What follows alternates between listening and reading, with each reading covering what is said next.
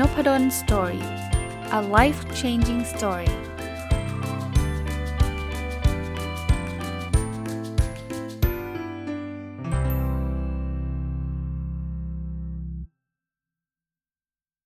สวัสดีครับ ยินดีต้อนรับเข้าสู่นพดล Story พอดแคสต์นะครับ ก็วันนี้ถ้าฟังตรงวันน่าจะเป็นเช้าวันจันทร์นะ ผมเอาหนังสือเล่มหนึ่งที่ได้รับจากคุณนิ้วกลมนะครับคุณคุณเอนะครับตั้งแต่ปลายปีที่แล้วนะครับแล้วก็อ่านจบมาได้สักพักหนึ่งแล้วล่ะนะครับเป็นหนังสือที่มีความหนาพอสมควรเลยนะครับชื่อว่าความจริงไม่ได้มีหนึ่งเดียวนะครับจริงๆผมผมเล่าให้ฟังนิดนึงครับว่าตอนได้รับมาเนี่ยคุณเอออกหนังสือปลายปีที่แล้ว 2 เล่มนะครับ Have a nice life เล่มหนึ่งแล้วก็ความจริงไม่ได้มีหนึ่งเดียวเล่มหนึ่งนะครับผมอ่าน Have a nice life จบแล้ว แล้วก็เรียกว่าอ่านจบอย่างรวดเร็วเลย มันเป็นคล้าย กลับไปฟังที่ผมรีวิวก็ได้นะครับ ผมรีวิวไปแล้วเรียบร้อย เหมือนกับนิสัย 12 ประการที่เเราควรจะมีอะคุณเอกก็บอกว่าทำเดือนละนิสัยก็ได้นะครับ แล้วเราก็พอจบปีเราก็จะมีนิสัยที่แบบพัฒนาตัวเองได้ดีนะครับ อันนั้นอ่านเพลินแล้วก็อ่านแบบรวดเดียวจบเลย แต่ว่าเล่มนี้เนี่ยไม่ใช่อ่านไม่เพลินนะเล่มนี้เนี่ยคนละมาคนละโทนกัน ความจริงไม่มีหนึ่งเดียวตามชื่อเลย ผมชอบชื่อหนังสือละ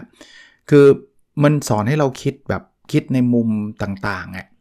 คือโลกเราปัจจุบันนี้เรามักจะชอบเอายึดยึดความคิดของตัวเองเป็นหลัก ไม่ใช่ปัจจุบันหรอกแต่ก่อนก็เป็น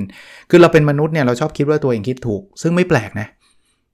แต่คราวนี้เวลาเราคิดมุมนั้นน่ะมันจะอาจจะทำให้เรามองไม่รอบ คนที่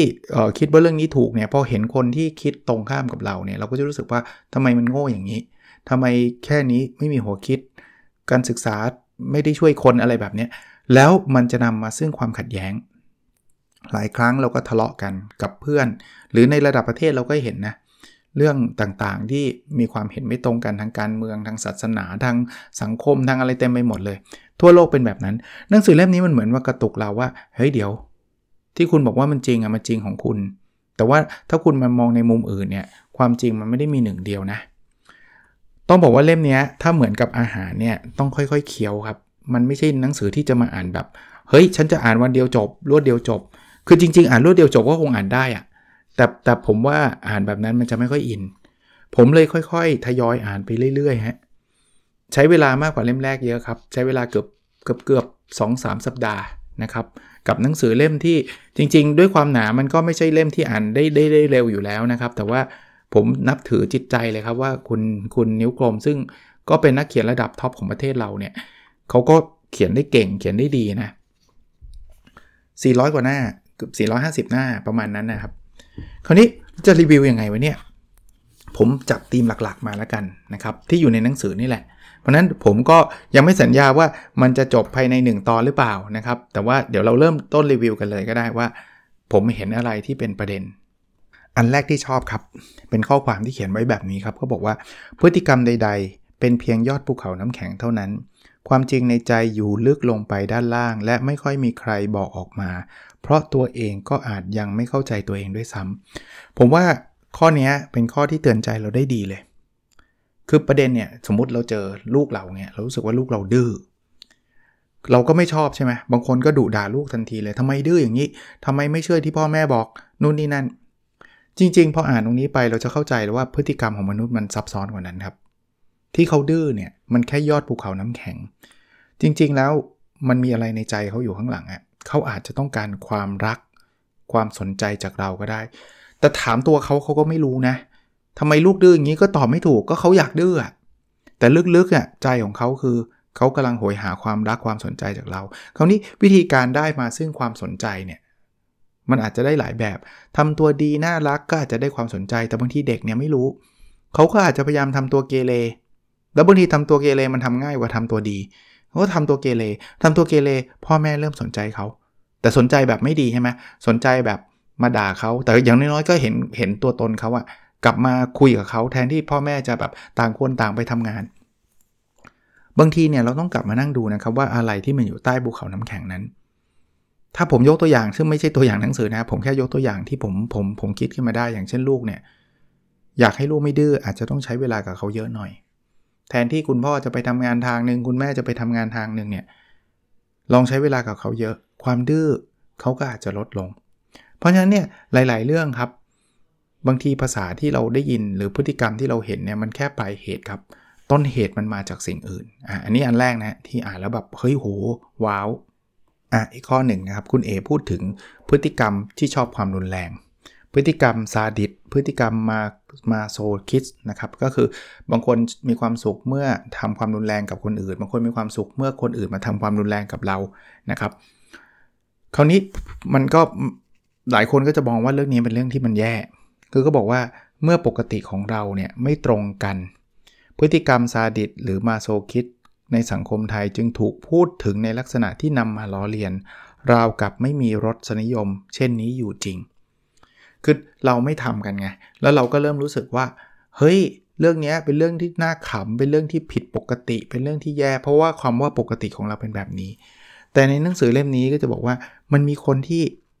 มีพฤติกรรมแบบนี้จริง ๆ แล้วนั่นคือสิ่งปกติของเขานะครับ ในหนังสือมีการเล่าให้ฟังว่า มันมีผู้คนหลายหลายหลายที่เลยหลายแห่งเลยที่เขารู้สึกว่าเรื่องนี้เป็นเรื่องธรรมดา พูดแบบนี้ผมไม่ได้สนับสนุนให้จาดิตไม่ได้สนับสนุนให้แบบนั้น แต่ว่าสิ่งที่มันสะท้อนคิดออกมาคือ เฮ้ย คุณรู้เปล่าว่าไอ้ที่คุณบอกว่ามันมันมันเป็นพฤติกรรมที่แย่เนี่ย มันไม่เป็น universal truth นะ มันไม่ได้เป็นความจริงที่มันเป็นสากลนะ คือมันแย่สำหรับกลุ่มเรา แต่เพอเอิญเราอยู่ในกลุ่มของคนแบบเราเยอะๆเนี่ย เราก็เลยไปมองว่าคนที่ทำอะไรแบบนั้นเนี่ย เป็นคนที่แย่เหมือนกันหมด มันมีตัวอย่างตัวอย่างหนึ่งที่ผมต่อยอดคือเรื่องการแก้ผ้าเนี่ยเขาบอกว่าคุณเดินแก้ผ้าในกรุงเทพเนี่ยคุณจะถูกทรีตว่าเป็นคนบ้าแน่ๆแต่ถ้าเกิดคุณทำเหมือนกันเป๊ะนะคุณไปเดินแก้ผ้าในแถบชนชาวเขาหรือว่าชนเผ่าในป่าดงดิบแห่งหนึ่งที่ทุกคนแก้ผ้ากันหมดเนี่ยคุณคุณคือคนธรรมดา เพราะฉะนั้นเขาบอกว่าความบ้าหรือความไม่บ้าเนี่ยมันขึ้นอยู่กับรหัสไปรษณีย์ครับ ว่าไอสิ่งที่คุณทำมันเป็นที่ยอมรับของคนในกลุ่มนั้นหรือเปล่า มันไม่ใช่แค่ว่าแก้ผ้าแปลว่าบ้าเสมอไป ใส่เสื้อผ้าแปลว่าไม่บ้าเสมอไป มันไม่ได้เป็นแบบนั้น ผมกำลังพออ่านตรงนี้ก็เออบางทีเนี่ยเราเอาบรรทัดฐานที่เราถูกสอนถูกถูกทำมาตลอดชีวิต ที่ตัวเองก็ทำมาตลอดชีวิตเนี่ยเป็นไม้บรรทัดไปวัดทุกเรื่อง และนี่คือสิ่งหนึ่งที่ทำให้เกิดปัญหาที่เขาเรียกว่า generation gap อันนี้ผมต่อยอดไปอีกนะครับ generation gap คือ สมัยเราเราถูกสอนแบบนี้ ความดีต้องมีหน้าตาแบบนี้ ความเลวต้องมีหน้าตาแบบนี้ แต่อย่าลืมว่ายุคสมัยมันเปลี่ยนไปครับ โลกเราไม่เคยอยู่นิ่ง ความคิดความอ่านต่างๆ มันถูกเปลี่ยนไป ผู้ใหญ่หลายคนจึงชอบบอกว่าเดี๋ยวนี้สังคมมันเสื่อม แต่มันคำว่าเสื่อมของผู้ใหญ่หลายคนเนี่ยมันคือสังคมมันไม่เหมือนกับตอนที่เราเล็ก ซึ่งมันอาจจะไม่ได้แปลว่าเสื่อมก็ได้นะครับ มันอาจจะเป็นว่าสังคมมันก้าวหน้าไปอีกชั้นหนึ่งที่เราตามไม่มันไม่ทันก็ได้นะครับ เพราะฉะนั้นเนี่ยเราก็เลยไปจัดว่าเด็กรุ่นนี้เด็กสมัยนี้จุดจุดจุดจุดและจุดจุดจุดจุดเป็นคำพูดที่ไม่ค่อยดีเดี๋ยวสมัยนี้มันเป็นคนไม่อดทน เราพูดคำว่าไม่อดทน ในความหมายของเราว่า เป็นสิ่งที่ไม่ดีอะมันต้องอดทนอะแต่ลองมองในมุมของเด็กสมัยนี้ดูว่า ทำไมต้องอดทนเขาอาจจะมองว่าผู้ใหญ่สมัยก่อนเนี่ยอึดไม่เข้าเรื่องก็ได้นะ ผู้ใหญ่สมัยก่อนแม่งจะอดทนไปทำไมวะ จริง ๆ แล้วถ้าเกิดมีหัวคิดอีกนิดนึงเนี่ย คุณไม่ต้องทนขนาดนั้นก็ได้นะ แล้วคุณจะประสบความสำเร็จมากมาย มันก็เป็นแบบนั้นนะครับ เพราะนั้นเนี่ยกำลังจะพูดว่า เอออะไรที่คำว่าปกติมันไม่ตรงอะมันมันปกติของเราอะ มันอาจจะไม่ได้ปกติของเขาก็ได้นะครับ อีกอันหนึ่งที่ผมคิดว่ามันมันมัน มันอาจจะอธิบายปัจจัยที่ทำให้คนคิดไม่เหมือนกันก็ได้เขาบอกงี้ เมื่อพบเจอผู้คนที่ต่างถิ่นแล้ว สงสัยว่าเหตุไฉนเขาถึงคิดไม่เหมือนเรา ให้ย้อนกลับไปดูว่า บ้านเขามีภูเขาแม่น้ำที่ราบลุ่มป่าดงดิบ หรือหิมะปกคลุมยาวนาน คือคือข้อนี้กำลังสะท้อนออกมาว่า บางทีความเชื่อหรือความคิดของมนุษย์เนี่ยมันขึ้นกับสิ่งแวดล้อมเหมือนกัน มีคนเคยวิเคราะห์ด้วยซ้ำนะครับว่าที่ประเทศเราอะ คนไทยเราอะ่ะค่อนข้างจะเป็นคนรักสบาย เป็นคนที่กึ่งกึ่งจะออกมาจะเฉยชาไม่ค่อย ไม่ค่อยต่อสู้ดิ้นรนมากสักเท่าไหร่เนี่ย ส่วนหนึ่งเพราะว่าประเทศเราอะ่ะภูมิอากาศภูมิประเทศเราเนี่ยค่อนข้างจะสบาย คือเราอยู่ได้โดยที่ที่บอกในน้ำมีปลาในนา มีข้าว คือชิวๆก็อยู่รอด เทียบกับประเทศที่เขามีความหนาวเย็น ประเทศที่เขามีแบบโหต้องลำบากเรื่อง ภูมิอากาศก็แบบเอ็กซ์ตรีมมากๆ หนาวก็หนาวสุดๆ ร้อนก็ร้อนสุดๆ หรืออะไรต่างๆ เนี่ยเขาไม่สามารถอยู่นิ่งได้ไง เพราะนั้นเขาต้อง find the way เขาต้องหาวิธีการ เราสังเกตไหมบางทีคนชอบตั้งข้อสังเกตว่าประเทศในแต่ก่อนมันมีประเทศกลุ่มโลกที่ 1 โลกที่ 2 โลกที่ 3 โลกที่ 1 ก็คือประเทศที่พัฒนาแล้ว โลกที่ 3 คือประเทศที่กำลังพัฒนาเนี่ยเขาตั้งข้อสังเกตว่าประเทศที่พัฒนาแล้วเนี่ยจะไม่อยู่แถบเส้นศูนย์สูตรอะ จะอยู่ในเหนืออเมริกาเงี้ยอังกฤษอย่างเงี้ยยุโรปอย่างเงี้ยเอเชียก็ญี่ปุ่นอย่างเงี้ยหนาวๆทั้งนั้นเลย แต่กลุ่มที่อยู่เส้นศูนย์สูตรอะส่วนใหญ่จะเป็นกำลังพัฒนาทำไมมันถึงกลายเป็นแบบนั้น เหตุผลก็อาจจะเป็นแบบนี้ก็ได้นะครับว่า ภูมิอากาศที่มันเอ็กซ์ตรีมที่มันหนาวทำให้คนต้องลุกขึ้นมาคิดอะไรใหม่ ๆ ต้องมาพัฒนาเพราะอยู่นิ่งไม่ได้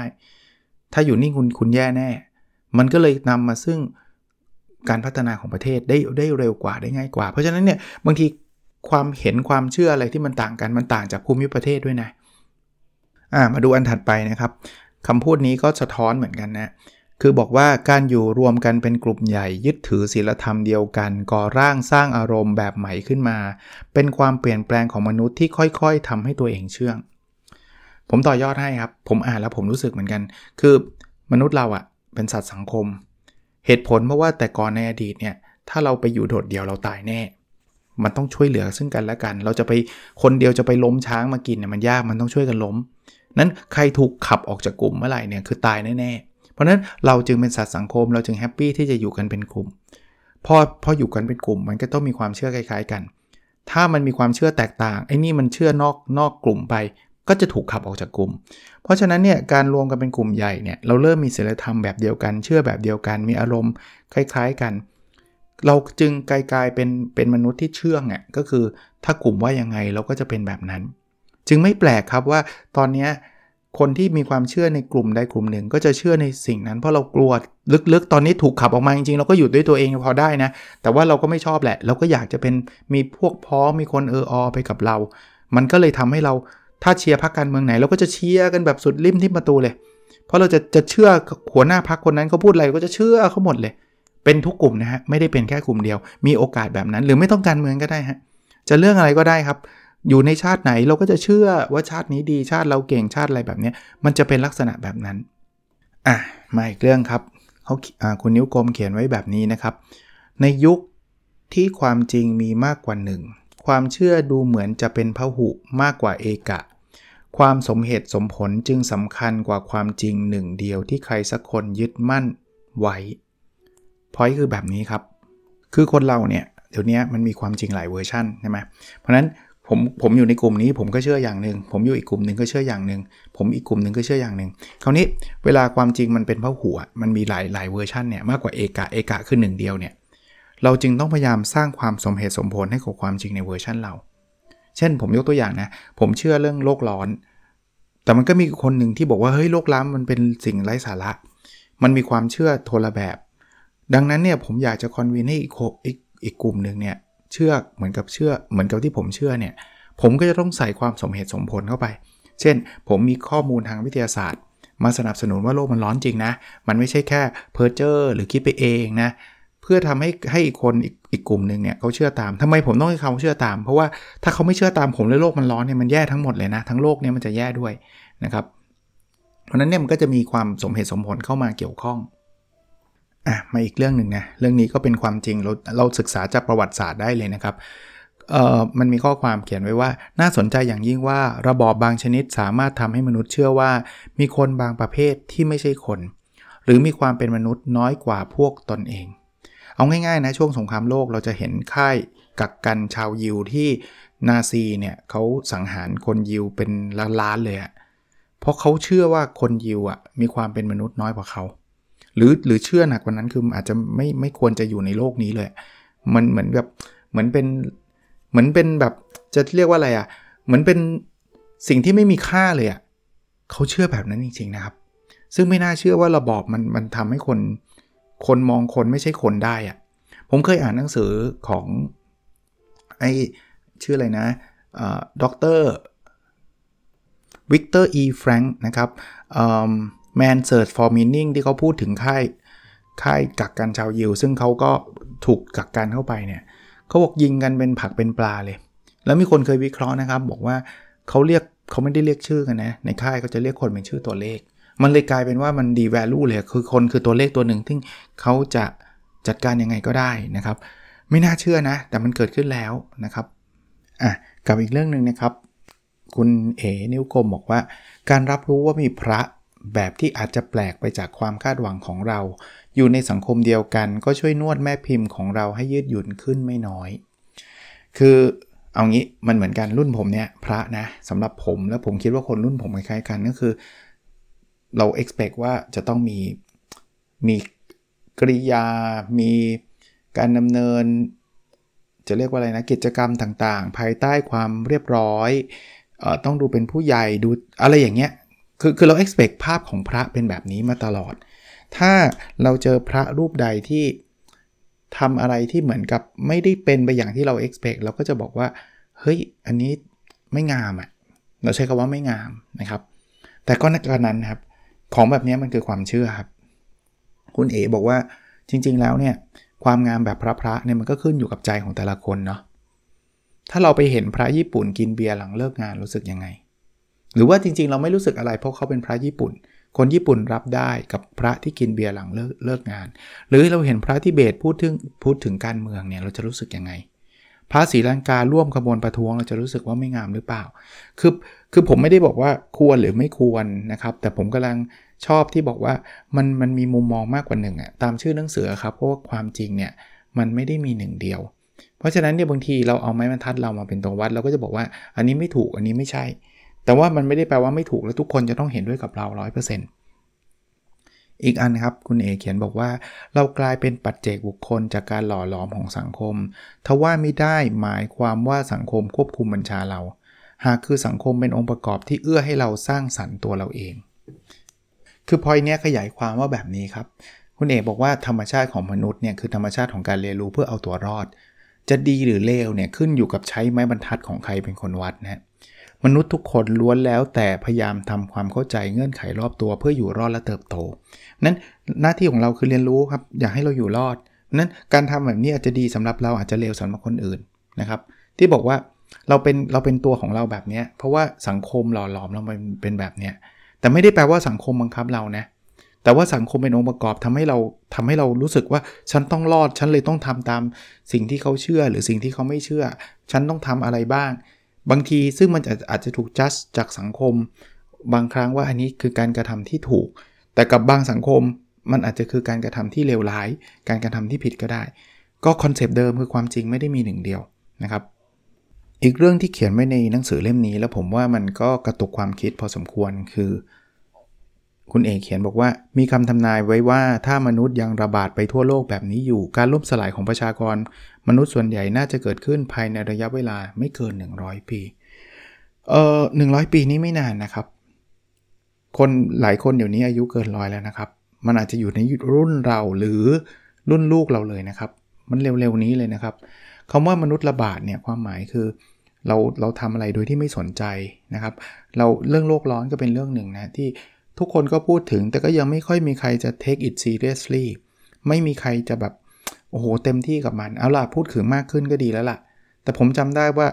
ผมก็ได้ยินคำว่าโลกร้อนมาตั้งแต่ตอนผมเด็กๆแล้วถามว่าตอนนี้มันมี movement อะไร อาจจะมีประชุมประชุมอะไรกันเต็มไปหมด อาจจะเริ่มมีอะไรขยับกันขึ้นมา แต่ว่าโดยส่วนตัวเนี่ยการใช้ชีวิตของผมก็ดูไม่เห็นแตกต่างจากในอดีตเลย รถติดที่บ้านเราก็ยังติดมาตั้งแต่ตอนผมเด็กๆ จนถึงปัจจุบันมันก็ยังติดอยู่อะเราดูเหมือนกับว่าเราไม่ค่อยได้สนใจกับมันมากนัก เราแค่พูด คราวนี้มันน่ากลัวมากนะครับว่าวันหนึ่งอะ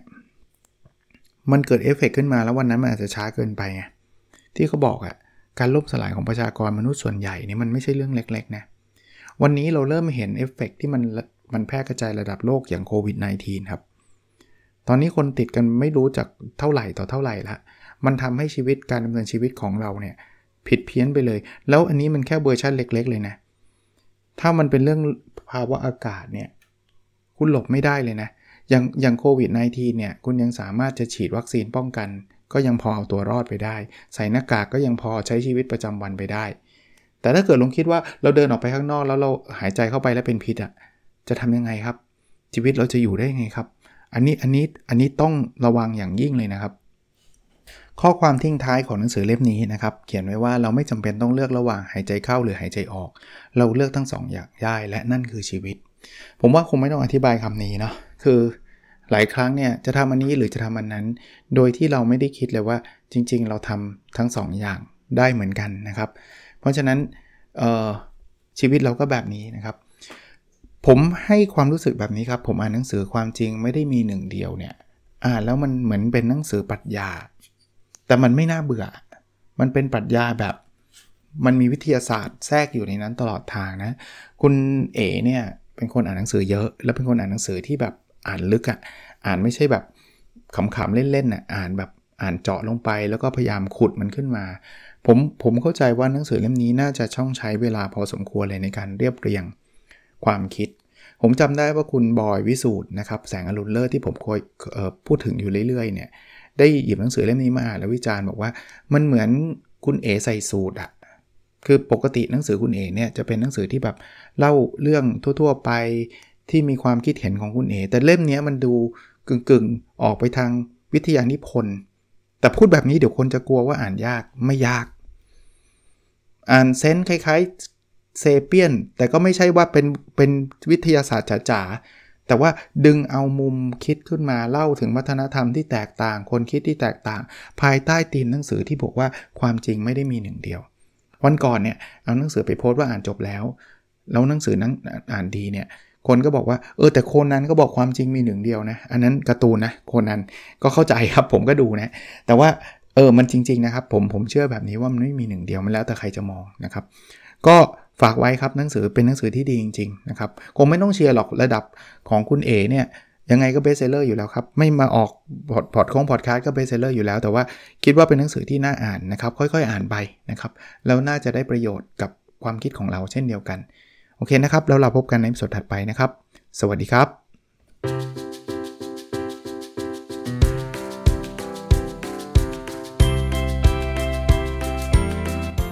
n o p a d o n Story a life changing story